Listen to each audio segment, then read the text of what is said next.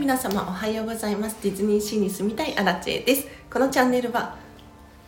もっとときめく人生を送るそんな方の背中をどんどん押していくために配信しているチャンネルでございます。ということで本日もお聴きいただきありがとうございます。早速今日のテーマなんですけれど今日はですね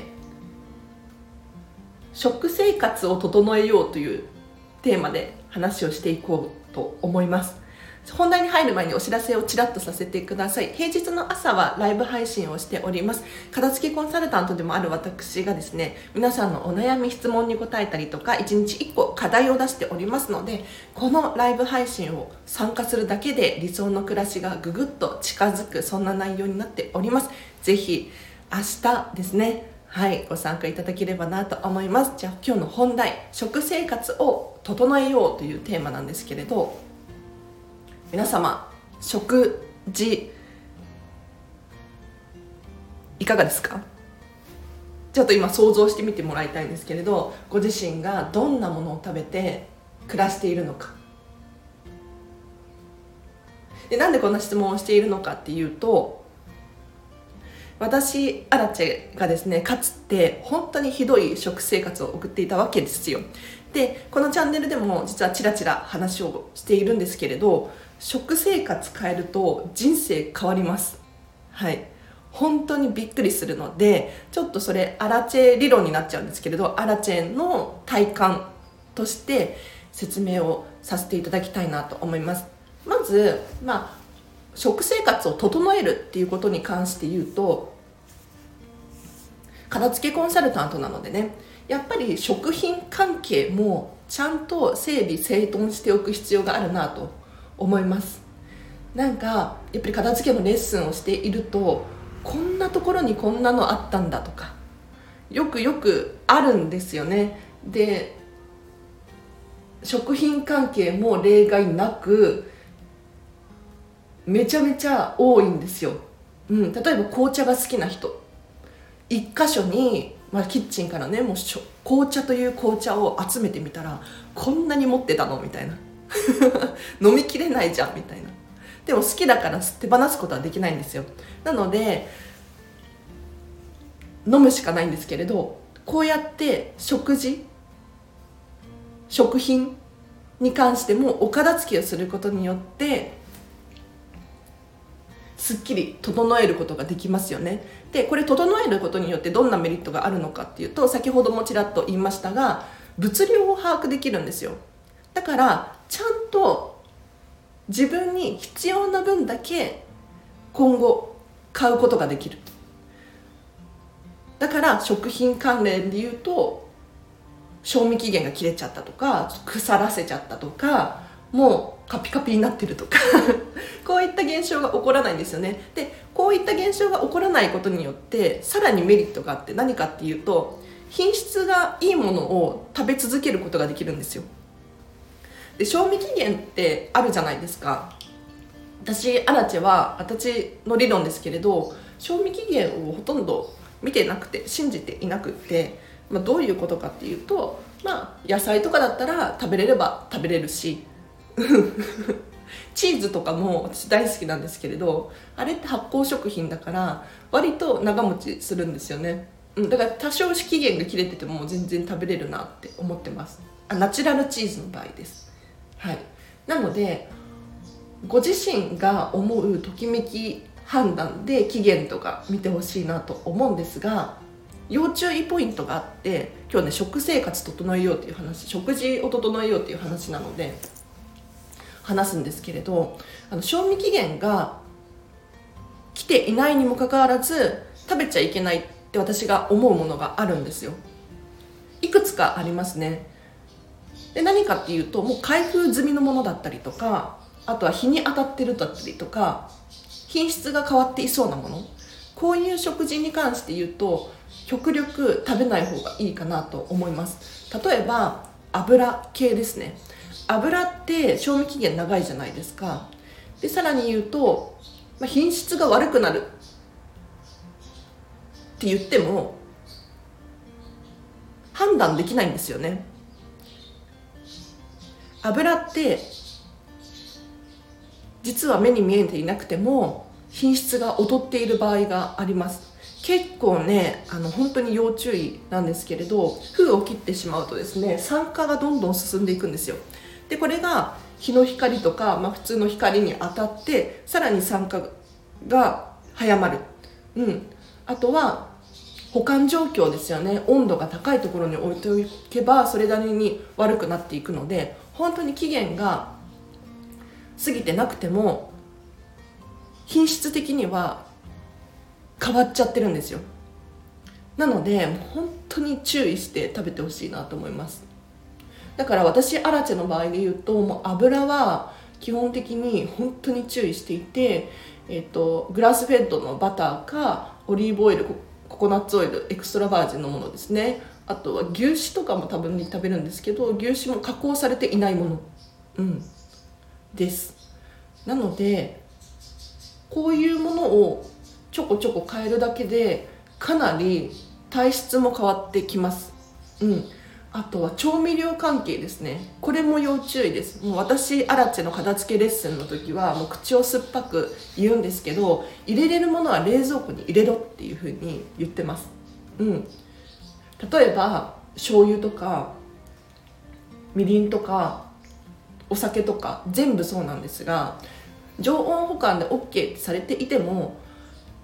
私的には本当におすすめしていなくってお酢以外お酢以外は全ての調味料は冷蔵庫です。はい。これもさっきの油と一緒で品質が悪くなるからなんですよね。どんどん酸化していっちゃう。酸素に触れると何でもそうなんですよ。お野菜もそうだし切ったら切り口から色が悪くなってくるじゃないですか。あの状態の酸化した食べ物っていうのを体内に取り入れてしまうと体内の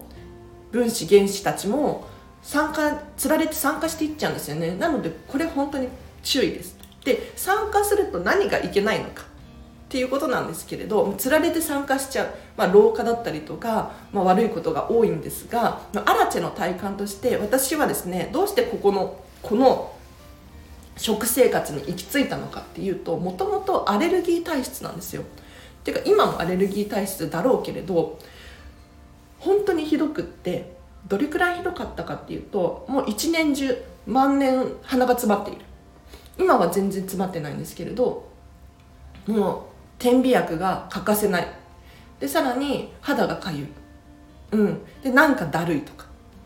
もうとにかく体調が悪くて子供の頃からですね肺炎で入退院を繰り返して大人になってからもアナフィラキシーショックになったりとかあとは喘息っぽくなったりとか皮膚科にずっと通っていて薬が手放せない、うん、っていう状態だったんですよ。そこから今今どうなってるかっていうと薬一切使ってないし病院もほとんど行ってないしなんならもう鼻も詰まってないし昔の状態っていうのが信じられないくらい体質が変わったんですね。なので皆さんの周りでねもう肌が痒くて痒くてみたいな人がいたらもしかしたら、まあ、私のサンプル数1かもしれないんですけれど情報が役に立つかもしれないなと思ってシェアをさせていただきました。はいいかがだったでしょうか？ちょっとこの話をね本気ですると3時間5時間コースなんですよ。だからちょっと触りの部分だけ説明させていただいたんですけれどこれはもう私アラチェはですね。もう56年研究してて。56年研究っていうかいろんな食事法あるじゃないですか。これをたくさんたくさん試した結果今に至ってて本当にかつてのアラチェの食生活がひどかったんですけど例えばもうファストフード、うん、めっちゃ食べてましたよ。ポテトチップスとかも一番大きいパーティー用のやつを1人で食べたりとかしてたんですね。で基本的に私お腹いっぱいにならない体質っていうのがあって大食いなんですよ割と。だから無限に食べれちゃうんですよね。だからなのでファストフードとか行ってもハンバーガー3つとか全然食べてたんでハンバーガーっていうかもうダブルバーガーみたいなのを3つ食べてたりとか。そりゃ体質悪くなるよねっていうところに当時は知識がなかったから気づけていなかったんですよね。うん。でじゃあなんでファストフードが体に悪いのかって言ったら皆さん説明できますか？なんとなく体に悪いっていうのは知識としてあるかもしれないですけど私アラチェはちゃんと説明できます。何がどう悪いのか。うん。なので皆さんにお伝えしたいのはもう食事を変えるだけで人生変わります。私ねあの片付けコンサルタントをしていて片付けが片付けが終わると人生変わるよなんて言ってますけどあの私もその体験があるしそれをおすすめしたいんですがその前に私片付けに出会う前に食事の改善に出会ってるんですよ実は。これ言ったことなかったかもしれないけれどあの食事を変えたらやる気がみなぎってきたんですね。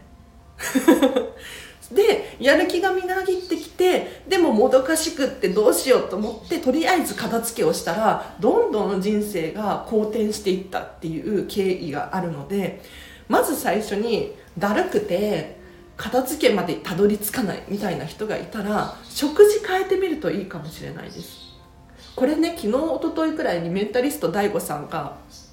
YouTube 動画上げてたので後でリンク貼っとくので見てほしいんですけれどなんか食事食品一つ一つに何点何点みたいな点数をつけるっていう研究データを教えてくれていてベリー系はいいらしいですね体に、うん、でもやっぱり加工食品は体に良くないっていう、まあ、単純な話なんですけれど何ていうのかな多くの人が頭で理解しているけれど食べちゃうじゃないですか。パンだったり菓子パンだったりとかファストフード系だったりとか食べちゃうじゃないですか。でアラチェは一切もうそういうの食べないんですよ。なぜならちゃんとなぜそれらが体に悪いのかっていうのを理解してるからなんです。今食べても問題がないかもしれないけれど体には蓄積されていっていてそれが原因で例えば老化だったりとかなんだろう私みたいにリーキーガットって言って、まあ、腸に穴が開いちゃって体にどんどん悪いものが広がっていってで免疫力の低下につながる。でそれこそアトピーみたいなジンマシンみたいなのが出ちゃって年中年中肌がかゆいんですよ。こういうのも本当になくなるのでいや私の体感でもしかしたらねあの荒地さんの言う通りにしたけど治らなかったっていう人がいるかもしれないので一概には言えないんですけれど私はもう本当にいろんなことを試行錯誤してここまでたどり着いたのであの体質って変わります。変わるんです本当に。ぜひね食事から直してほしいなと思いますね。うん。これ本当に私ね皆さんにお伝えしたいんだよな。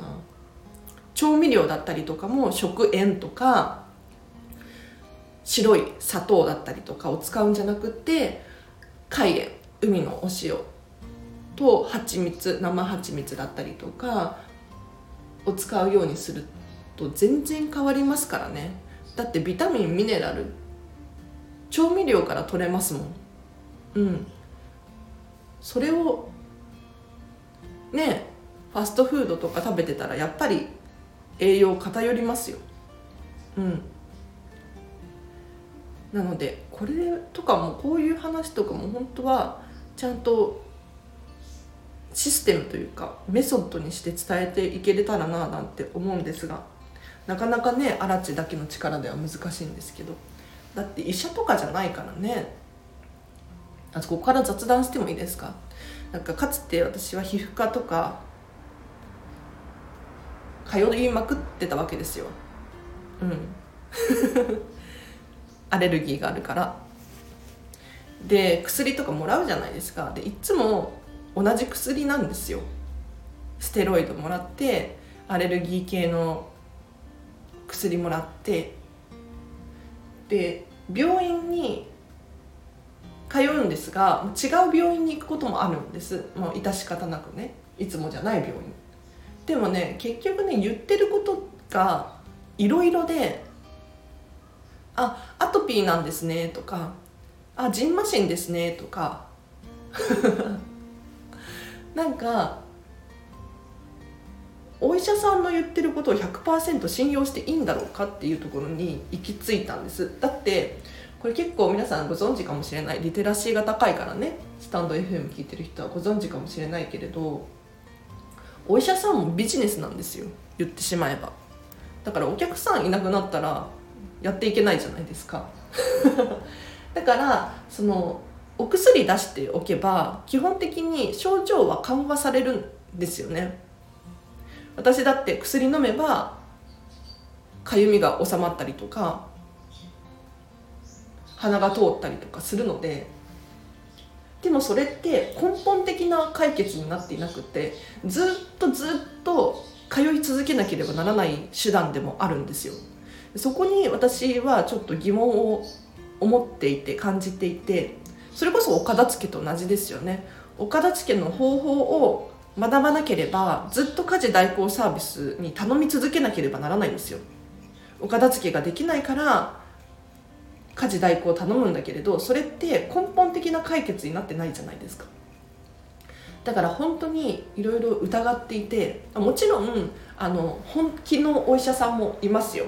うん、食事からね体質から変えていきましょうみたいな方もいらっしゃると思うんですが基本的にそこまでしてくれるっていう人たちは少なくってでもそれがお医者さんが悪いとかじゃないんですよ。うん。それってお医者さんのルール通りだし教科書通りだしそれ以上を求めるっていうのはちょっと違うかなって思っててそれ以上求めるのであれば自分で何とかしなきゃいけないんです。本当に。でかつてね本当に病気がちだった私がもう子供の頃なんかもう本当に風邪ひきまくってましたからね。うん。でかゆいかゆいとか言ってね手の爪の中に血がたまるんですよ。かゆいから書いてて。これグロいですね。あんまり言うのやめようかな。そ大丈夫ですよね。なんか朝起きたらその血が固まって爪が真っ黒になってるんですよ。でもうゾンビに襲われたみたいなひっかき傷だらけになって体中が。そうそんなことがあったんですが今は全くない。ゼロです。ゼロゼロになれるんですよ。すごくないですか？だから私このチャンネルでたまに「なんとか食べちゃダメだよ」とかって言うけどそういう経緯があります。うん。なんか自分が体弱かったからで体質変わったからそういう話をさせていただいていてもちろんあの食べ物によってねそういうあの経験がない方もいらっしゃるかもしれないけれど、まあ、そういう人たちは別に食べても問題ないのかなって思ったりしますがやっぱりねあの何かしらの影響は受けてると思うんですよね。うん。どこかしらに何か出てると思うんですよ。最近肌かゆいわとかなんかちょっと目がムズムズするとかね。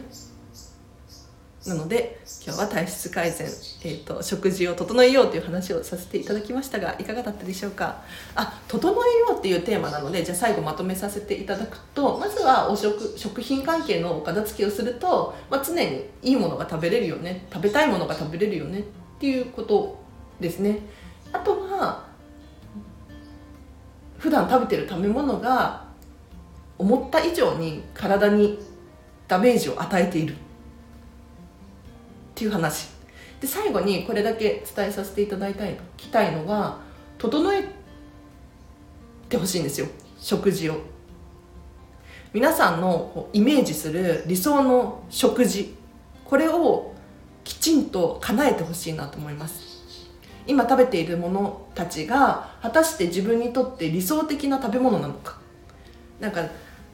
人それぞれだと思うんですが忙しいよバタバタしてるよっていう時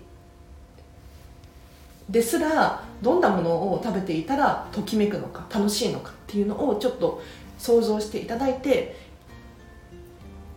一人一人違うと思うんですが例えば家族でゆったりご飯を食べたいよっていう人もいればもうパパッと食事は済ませちゃい済ませちゃいたいっていう人もいるだろうし豪華にいつも食器とかも美しいもので食べたいわとか。人それぞれあると思うのでまずここのイメージをしていただいてじゃあ今できることは何だろうかっていうのをどんどん叶えていってほしいなと思います。では今日はここまでにします。もっとね本当は深い話したいんですよ。伝えられるからね。でもこのチャンネル片付けのチャンネルだし興味ある人いるかなとか思ってあんまり喋らないんですが実はねあの私のこのスタンド FM のお片付け研究所なんですけど今まで放送してきた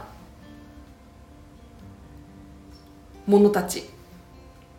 たくさんあるんですけれどランキングをね出せるんですよ。何が何回再生されているのかっていう。その中にもちろんお片付けものものがトップに上がってきて、まあ、最初に私が最初に放送した回なんていうのは結構再生回数が高いんですがこの体質改善の話を過去にした回があってこれがなんと5位とかに入ってくるんですよ。そう。5位に入ってくるんだっていう。私お片付けのプロだしお片付けの話ばっかりしてるつもりだったんだけれど体質改善みんな気になるのねみたいに思って今日も話をさせていただきました。はい。ということでいや意外とそうなんだなっていう。皆さんのお役に立てば光栄でございます。もしねもっと気になるっていう方いらっしゃったらレターとかで送ってください。私ポロッと言う可能性があります。もしくはなんかこれ本当にメソッドにして私と1対1でレッスンを受けましょうとかにもねできたらいいなとか思って本当にだって辛いもん。肌がかゆいって一番辛いと思ってて起きてる時もかゆいし寝てる時もかゆくて朝起きたら血だらけになってて。ね辛いじゃないですか。多分お子様とかそういうこう人おもそういう子をお持ちの方もいらっしゃるかもしれないんですが見てて辛いじゃないですか。でなんかそういう人に限ってファストフードでアルバイトとかしてたりするんですよね。いや私の勝手な勝手な偏見かもしれないんですがあの人肌かゆそうだなとかって思うわけですよ。で何してんの聞くと食事の内容を聞くとあ体に悪そうだなとかね。あと普通にお酒とかタバコとかも悪いですからね。体に。うん。ということでなんかダラダラしちゃうので今日はここまでにします。是非今日の話が誰かの参考になればとっても光栄です。では皆様今日もハピネスな一日を過ごしましょう。あらちでした。バイバーイ。